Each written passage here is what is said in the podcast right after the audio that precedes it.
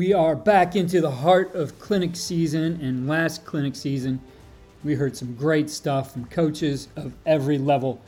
And today, I pulled out some clips, some of the best things I heard on how to run a room, on how to run your meetings. And I think what these coaches have to share here will help you as you prepare for your meetings for 2022. Let's start with retired NFL coach Dante Scarnecchia. He spent 34 years with the New England Patriots. 19 of those were with Bill Belichick. And he talks about some things he's learned over time, especially in regard to the meeting room. Okay. I think the two most important things we do in a day with our players number one, our position meetings, and number two, the time on the practice field during the day. Okay, those are the two most important things we do with the players. And so they got to be really good. Both those things have got to be really good. Okay. Players, I think players appreciate a coordinated and well run meeting. Okay. What you get out of your position meetings is directly proportionate to what you put into it. How well you plan them out, how well you prepare for them, the way you set them up, the way you structure them, all those things will determine what the player gets out of a meeting. And I think the players really appreciate, as I said, a well coordinated, well run meeting. Uh, I want to talk about this for just a second.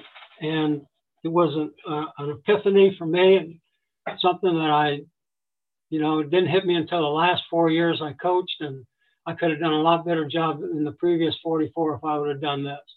But when I came back to the Patriots after being retired for two years, I think Dave DeGuglielmo, I don't know if it was him that did it, but he coached the offensive line when, before I came back. When I walked into the meeting room, what I saw was that the teaching station that I would use as a coach was in the front of the room. And right behind me was the video screen, the monitor that, or this video screen that the players who sat in front of me were all looking at. But I had the monitor on my desk with the telestrator where I could look and use the telestrator to make my points as I was teaching the players that were right in front of me. Okay. Now think about when you're in the back of the room and you're looking, everybody's looking at the same screen, but all you're ever seeing out of the players is the back of their heads. And some of those suckers can sleep without you knowing it. Okay. Matt Light, God love him. That sucker could sleep, sleep sitting straight up with his head straight. I don't know how he did it, okay? But I couldn't see it. So my point what my point is the way that my meeting room was configured the last four years, I could teach, I could get my eyes off the, the monitor to the players, back and up, down and up. It was and and I always had their attention and they couldn't sleep, they couldn't relax. I could, and more importantly than that, for me personally, and I'm sure you all have real have have realized this as especially guys that have been coaching a long time. There's certain guys in your meeting room or what or who I call the validators. Okay, they're guys that they aren't they are totally focused into what you're saying, and there ain't many of them now. There's probably about two or three, maybe four guys if you're lucky. But the validators in that meeting room for me are the guys when I'm making points that I want them to all understand. They're the guys that are looking at you and they're going like this. They're nodding their head yes because they got it. I understand what you're saying, coach. I'm going to make sure that this gets done gets done right on the field. And I'm going to make sure the guys around me are doing it exactly the way you want it done. They're the validators. But I also know this, and, and as you're able to see them from a frontal position, if they're doing this and looking at the guys next to them, they ain't getting what you're saying. And I'm going to be blunt here. That's what I call that all fucked up look, because you know you aren't you aren't making the point clear enough for them. And so I so I would invariably when I saw that I would say, okay, I'm not saying something right here because you guys aren't, you know, I can see that you know this isn't coming through. And it was the greatest way for me to make sure that, you know, that all those most difficult things that I had to make sure that they understood, they got. Okay. So if you have the capability to do it, and I know not everyone does, But if you have the capability and the resources to work your meeting room in that way, I don't think you'll ever regret it because I know it was hugely beneficial for me. I think that the usage of training tapes and cut-ups, whether they're from games or practices, I think they're invaluable teaching aids. But I would say this about those, okay? If they involve the guys that are sitting in those seats that are watching this tape, those tapes, those guys will be awake and they'll be alert and they'll be really in tune to what you're talking about. If they're not in those tapes, their minds always have a tendency to wander. Not the validators, but a lot of those guys. So as much as you can keep them on those tapes, I think it'll, it'll serve you well. That old phrase about one picture is worth a thousand words, the more you can use cut-ups and, and practice tapes to make points, I think the better off you're going to be. I want you, I think it's important to keep the players involved. When I had the ability to sit in front of the room, and, you know, and I learned this when I was in the Marine Corps, and and I, I always try to get these guys to understand it. Uh, and they, they used to say, hey, look at fellas, the dumbest question is the one that's not asked. Okay. And I think it's totally true. You get in there and you, and you, you know, say, man, if I ask this question, he's going to think I am the dumbest guy that ever was. And so you have to, if you say that to them, there are no dumb questions, then you can't laugh at them when they ask a dumb question. Okay. And you got to say, no, okay, you, you got to soothe them and all the rest of it. But I would tell you this, and I've told the players this a hundred times that you're going to ask a question that there'll be five other guys in this meeting room that don't have the guts to ask okay? Because they're going to think that, you know, hey, I'm going to insult, you know, my intelligence or their, the people around me or his intelligence if I ask this question, you know, because it's a dumb question. There are no dumb questions, and you got to you got to put that out to them so that they'll understand that, you know, it's wide open. Say whatever you want to say, ask whatever you want to ask. It's never going to hurt anything.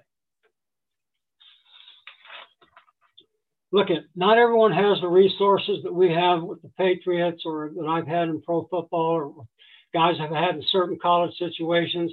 But look at those dry erase boards, those chalkboards, they all serve a purpose. The only thing I would say to you, if you if that's what you got, you got to make the most out of it. And so what I would always do with when faced with having that situation, I'd put everything that I'm going to cover. If I had five chalkboards, it would, they were all full before the meeting started because I wanted to go ahead and go through everything because I think guys see it, they write it, they say it, it's all visual, and I think it makes a hell of a lot of difference to them. I think daily position notes, I think game plan updates, I think, and especially during the season, I think those are all a must. Okay, and I, I look at, I know they take time, but it's worth the effort. Okay, it's worth the effort. If, it's important for you to write down and give to them, uh, they'll understand that and they'll take it to heart. I think written tests are great teaching aids to see what a player knows. Okay, and I and I give a lot of written tests to them, especially in the spring and especially during training camp. And a lot of times I'll make uh, I'll give them all a test and I'll say, hey, look it, you guys got 20 minutes to get this done. Okay, I want them all done in 20 minutes, but it can be collaborative. That is to say, you can talk about each question amongst yourselves what greater way to get guys to communicate how to get things done? And believe me, your best players will be the ones that'll be that'll take over the room at that point. Well, your best players are guys that are going to be playing, and a lot of times they're going to be carrying guys that aren't as good mentally along with them. So, you know, it gives them a forum to open up on themselves and keep everybody on the same page, same page uh, relative to the system that you're trying to teach. The other thing I would say is the test questions can be asked in either words or diagrams. To me, they're both perfect. Okay. So, you know, if it's a two word answer, great. You know, two blank spaces. Or if it's a diagram, show me the blocking for this, you know, 64 protection, three by one formation against this blitz. Okay. And then most importantly, it's a great word, a great way. There are great ways to get people to understand your call systems but you have to call every block for this run. Okay. And if it's not a collaborative test, that means that your center's got to know what the guard tackle call is, or the right tackle's got to know what the backside call is, on and on and on. But the more you put all those things down, the more you learn them and the better you ingrain everybody into your system and way of doing things. Okay. Meeting time. I go 40 minutes. I'm not going any longer than that before taking a five minute break. Okay. I just, you know, I think you lose them after a certain point. But I also say this when it's 40 minutes are up, you got five minutes, man. I want everybody, I ass on every seat in five minutes. Okay. Go get a cup of coffee, something, a bottle of water, you know, go to the bathroom if you got to go. But we're starting in five minutes uh, as soon as that's over. Every once in a while, I'm not going to say we do this all the time. Okay. I will say, all right, everybody get up. We're going in the weight room. We're going to have a positional walkthrough on certain things. Okay. And believe me, they were all valid and it was, it was a good thing to do and change environment. And also, hey, fellas, believe me, there's some guys that learn uh, practically learning, you know, walking through than they do verbally learning. So I think it aids those guys as well. Uh, I believe this, and the final thing, or one of the things you have to do in your position meetings is cover the things you want to do at practice. What are we going to do in these individual periods? What do we want to get done at these individual periods? These are the position drills that we're going to run. These are the techniques that we're going to run, okay? Or that we're going to work on. And then I think you got to tell, you know, show the depth chart every day, show the rotation that you want to have during the course of practice between your first group, your second group, your third group if you're in training camp, or between your fifth, your five starters and your two substitutes that you're going to have for that week. We only get seven guys when we go to every game, fellas. So, you know, how are we going to rotate guys around for practice that day? That one was from the Cool Clinic, which will be coming up here May 19th through the 21st. Another great lineup, which will be released here. But I can tell you, we have Jon Gruden as a headliner talking about what he looks for when hiring an offensive line coach. Uh, we have Kevin Carberry from the world champion LA Rams. We have Matt Luke from national champion Georgia, and Marty Costello, the CFL champion. This next clip is from Buddy Blevins, which was from our virtual summit. And in this one, Coach Blevins talks about how he feels he needs to maximize the time in the meeting room. So, moving forward here, um, we're talking about individuals day. I, I can't stand the words everyday drills. I hate it. I hate it. I hate it. I hate it because I think it's a cop out. I think most coaches say, oh, you know, um, hey, just do our EDDs, throw our EDDs up there. Well, um, I don't think that's right. I think board, I, and one thing that I learned from that, all that, that growth and all that um, learning that I did, and, and I've continued to do since, uh, has taught me that bored players don't improve. Bored players don't learn. Bored people don't learn. Bored people don't improve. So you have to find a way to, to be able to repeat your techniques, repeat your drills, but also tweak them, make them a little bit different, and have um, different ways to organize them, which we'll get to. But uh, something that I did was individual time starts in the meeting room, guys. It's not something you just do when you get on the field. And I'll explain more of this uh, as we go through the slide.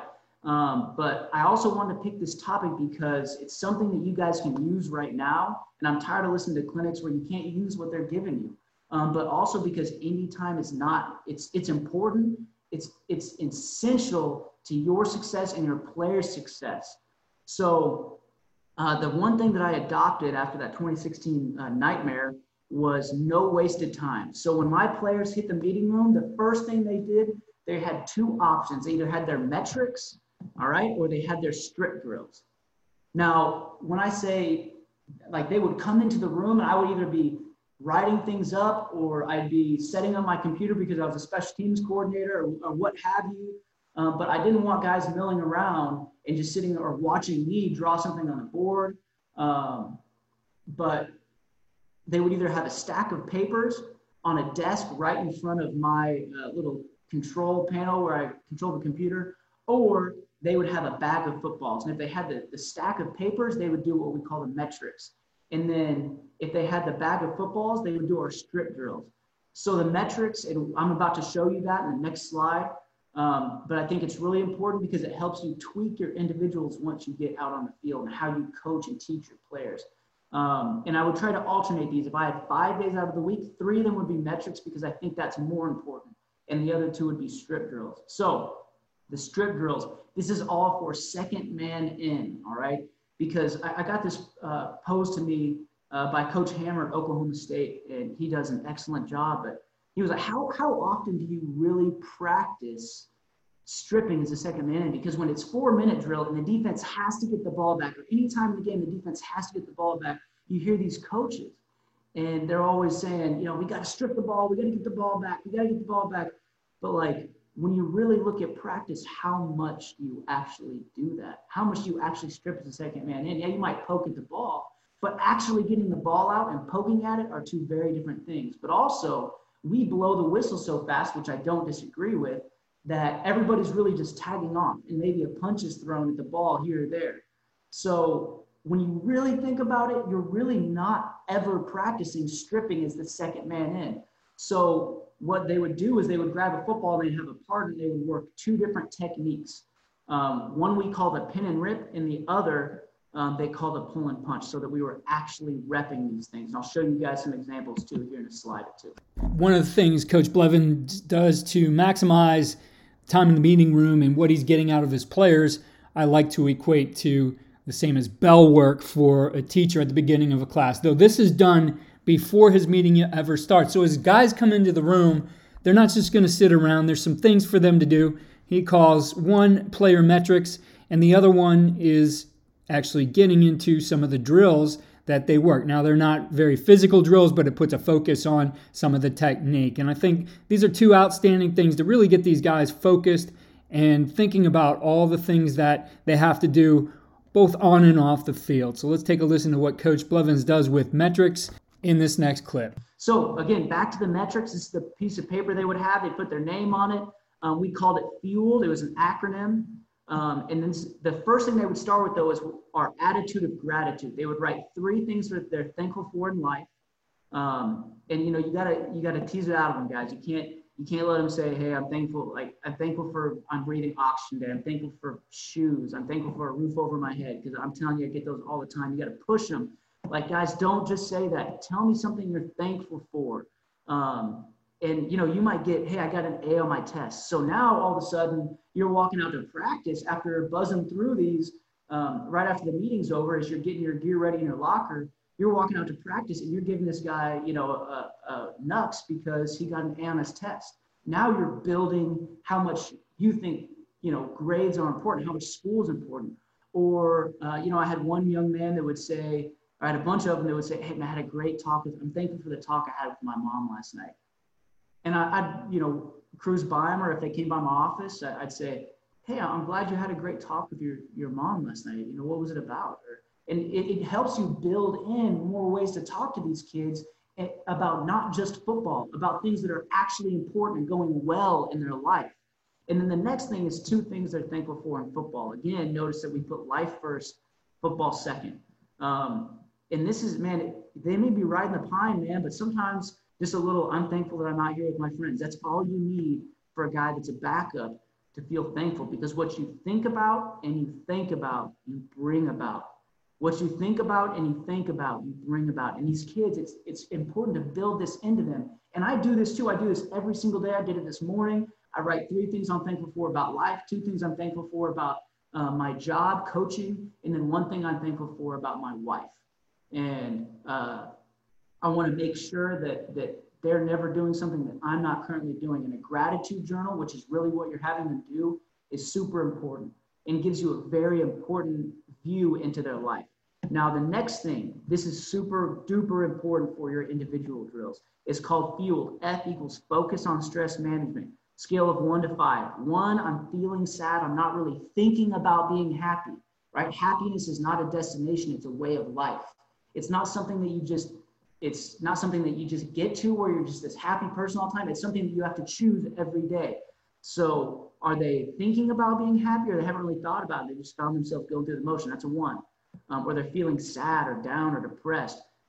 Five, hey, I'm thinking about being happy every day. I'm in a good mood. I feel good. That's a five. Utilize recovery method, which is a U. Hydrotherapy, tissue regeneration. Yes or no? Did you do it? And then what type?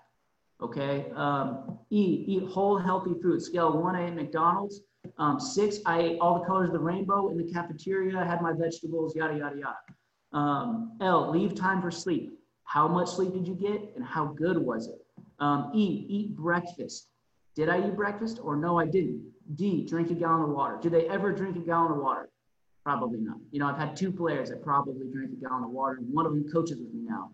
Um, is our new uh, safeties coach. But the rest of them, they don't. But guess what? They got to think, look at that every day or every other day, and they're probably thinking about, man, I should probably drink more water. And like we all know, how important hydration is to not only um, their recovery, but their overall health, so not getting sick as often. But you look at this and you say, Coach, how is this going to affect your individual time? Well, I'll tell you what, injuries uh, skyrocket with four or less or five or less hours of sleep. Like every 30 minutes you get less than five hours of sleep, your chances of getting injured um, improve exponentially. So I'll usually look at leave time for sleep, and I'll say, okay, look at these guys. They're not getting very much sleep. And guys, remember, they're filling this thing out almost every day to every other day for years. So, like, the time for lying passes after like a month because they're doing it all the time. All of a sudden it becomes second nature. Okay, I didn't sleep that well, bang, bang, bang. And the key is, guys, you never talk to them about this other than those gratitude things. You never like, hey, man, you need to get more sleep. You know, like it may come to that, but usually that sleep is an indicator of something else. So like if guys are getting eight hours of sleep, man, I'm gonna grind them like seven, eight hours of sleep, even six. I'm gonna grind them an individual. I'm gonna treat them just like every day. But guys start to get less. Like I got three or four guys with maybe three or four hours of sleep. I might alter my individuals so that they're not like a grindhouse. Instead, it'll be more mental, and then maybe the last period will be more of a high tempo so that they get their get themselves warm for our team function next, or seven on seven, or nine on seven, whatever the heck is next. Um, but I really take this into consideration because, man, if these guys are complaining about being sore and tired and they're getting eight hours of sleep, like in training camp, when these guys are sleeping good amounts, man, I'm going to push them. That's a great time to get these guys mentally tough. But I also believe that there's a time where you have to mold you can't lead everybody and do everything the same way every day. So I think I could not um, stress the importance. And we went five years at UNC without uh, a major injury. And I, I, think that this was a big part of it was being able to turn off and be able to adapt to my guys. And, and I might coach them a little bit different that day. That doesn't mean I pull a punch because I never believe you pull a punch. You're always honest with them. But, you know, uh, I had a kid that was low on the stress management and didn't sleep for like two or three days. He had two or three hours sleep. I said, what's wrong? His aunt had cancer, terminal cancer. And he didn't want to tell anybody. He didn't know who to tell. And I just pulled him into my office said, hey, man, what's going on? You know, is, is everything okay? I didn't have to talk about the metrics, and he just immediately said it. And uh, I think those things are really important that we understand what's going on with our guys before we just, you know, MF them or get on them. Um, so that's the metrics. Rob Likens has been with a number of different programs and right now is the receivers coach at SMU. Along the way, he certainly has learned a lot about being a teacher and how you run a successful meeting room. And in this clip, he talks about what he feels are the pillars that are necessary to run a successful position meeting room. Uh, coaching the kids. There's so much more to coaching that I've discovered in 32 years of doing this um, than just the X's and O's and the football part. It's actually a really, really small part of being successful. Uh, six times I've actually been with a new head coach going into a school um, starting and setting a new culture. Uh, and so I've kind of seen a lot of things that work and, and what don't work. And so what I wanted to do is share with you guys a little bit of what I've learned over the last 30 some years of running uh, rooms for, you know, receivers, quarterbacks, been an offensive coordinator at four different spots. Um, and, you know, one of the great things about getting older, one of the few things about good that, uh, uh, getting older is that uh, you gain some wisdom and some knowledge and it helps you. So I just kind of wanted to go over a few things with you on that, like running a room and getting the room straight when you first initially take over. I think it's so important. You know, what is going to be your foundation? I know just like a lot of uh, you guys out there, I read a, a, lot of leadership manuals, a lot of leadership books. Um, uh, I like listening to Jon Gordon, um, the Positive You um, podcasts and all of that stuff. I think that's great. But really, the best leadership model I've ever seen is in the Gospels of Matthew, Mark, Luke, and John. And I watch how Jesus related to people. Uh, and the three things I want to talk to you about getting the room right. Number one, the foundation is Jesus always did a great job of communicating the truth with love. Those three things uh, being a great communicator, um, being truthful, and talking about loving the kids. Um, communication. Number one, guys, you got to be a great teacher. You got to be a great communicator because here's the deal.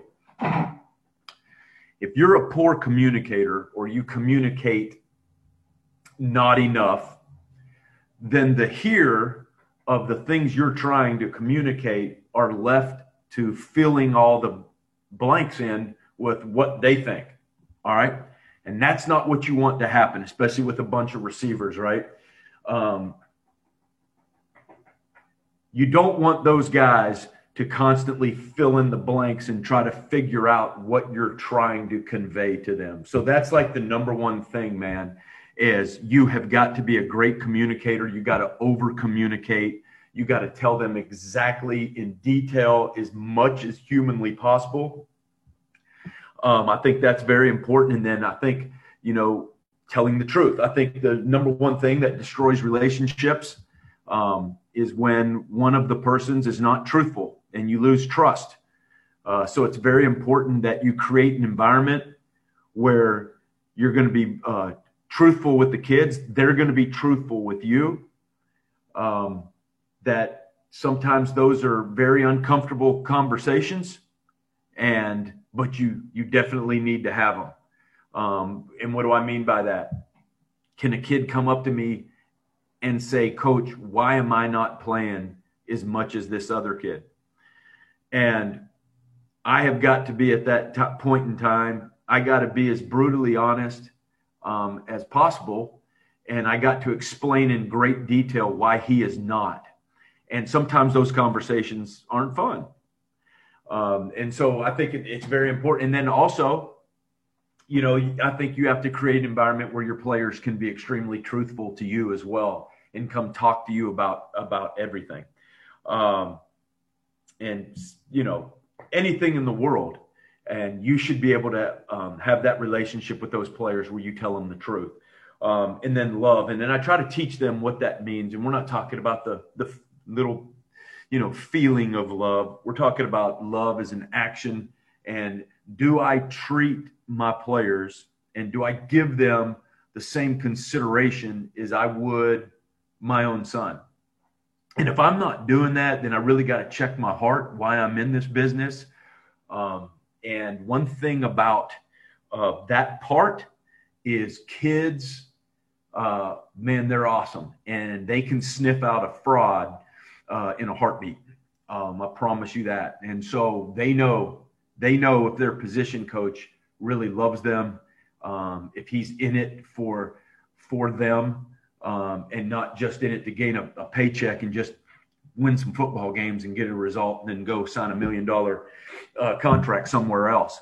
So, I mean, I think they need to understand um, how much you love them. I don't ever let my kids leave a meeting without me telling them I love them. Um, I talk to them on the phone every day. I tell them I love them. I tell them I love them when we walk off of the, the football field. And I can I feel really good about that because they know um, that it's real and it's not just made up. So I think it's very important. You know, I, I wish I'd have had a PowerPoint, guys, but like I said, I haven't been able to even get to my office, man.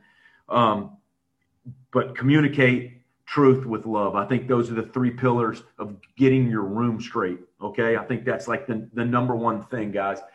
Receivers coach at Georgia Southern, Isaiah Walker, believes it's really about three things that you need to do to have a successful meeting room. So, one is keeping it short, the other is making it about the players and really teaching, and the last is to set the tone. And he talks about those three things here. All right. As far as meetings go, um, that's probably that's probably my uh, some of my favorite time of the day. Uh, meetings and, and certainly uh, flex or warm up, pre-practice stretch, whatever you guys call there's two type of meetings you have um, at the college level, in my opinion.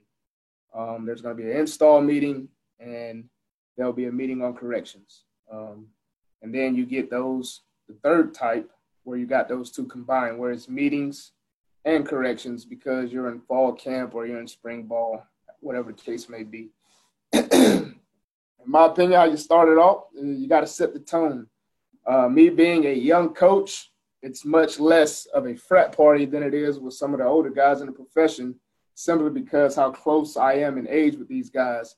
So I typically set the tone as more of a disciplinarian to get control of the room, to earn the respect of the guys, and to kind of push things forward. Now, with that being said, setting the tone doesn't mean I'm coming in and I'm this military guy and I'm, I'm, I'm banging the hammer down. No, I just want the guys to understand and to know how serious I take the game of football, and I want them to do it the same. So when you come into my meeting room, you're gonna have shoes. I'm not gonna allow you to wear flip flops. You're gonna sit up straight. you're gonna have your back against the chair. You're gonna have two feet on the floor. By doing this, they know I'm straightforward and I'm strict.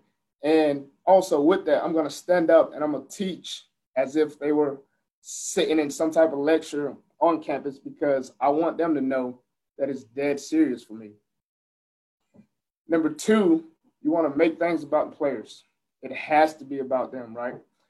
Understand, we are coaches, we're titled as coaches, but the main thing is teaching, right? You got to have the ability to teach. So when I say make it about the players, I don't care what type of buzzwords you've learned at any clinic.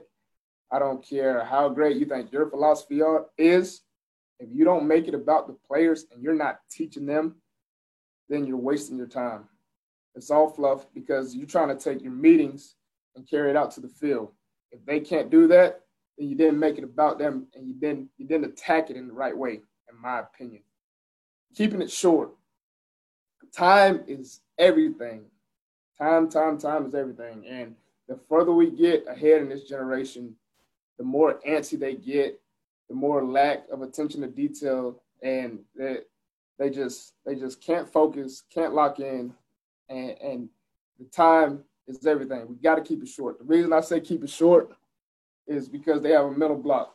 Guys are gonna lock in for maybe 40, 45 minutes. If you if you go prolong that, I tell you myself, I'll lose my train of thought and I'll block off. So I try to keep meetings short. I encourage you to keep them short. And again, bringing bringing bringing energy. Going back to my set the tone piece high energy in the meeting room is how I am. I'm gonna bring it. I'm gonna be fired up. I'm gonna be juiced up because I want them to know I love it. So big key factors here: keep it short, make it about the players, and set the freaking time. That clip from Coach Walker was from the Lauren's First and Goal Clinic. That clinic is coming up March 3rd through the 5th Right now, there's over 120 speakers who have volunteered their time from the college and NFL level. Another outstanding lineup of coaches, and these guys really come to deliver. If you attended that one last year, there certainly is the spirit of giving. So there's so much you can pick up from this single clinic. Go to lfgf2022.coachesclinic.com to register. Save money when you bring uh, your staff. The staff Pass makes it very affordable per coach to be able to attend and for all your coaches to be able to take something away. There's something really for everybody here with all these speakers willing to donate their knowledge to helping a good cause. Check that out at lfgf2022.coachesclinic.com. Thanks again for listening to the Coaching Coordinator podcast. Follow all we're doing at coachingcoordinator.com and follow me on Twitter at Coach K. Grabowski.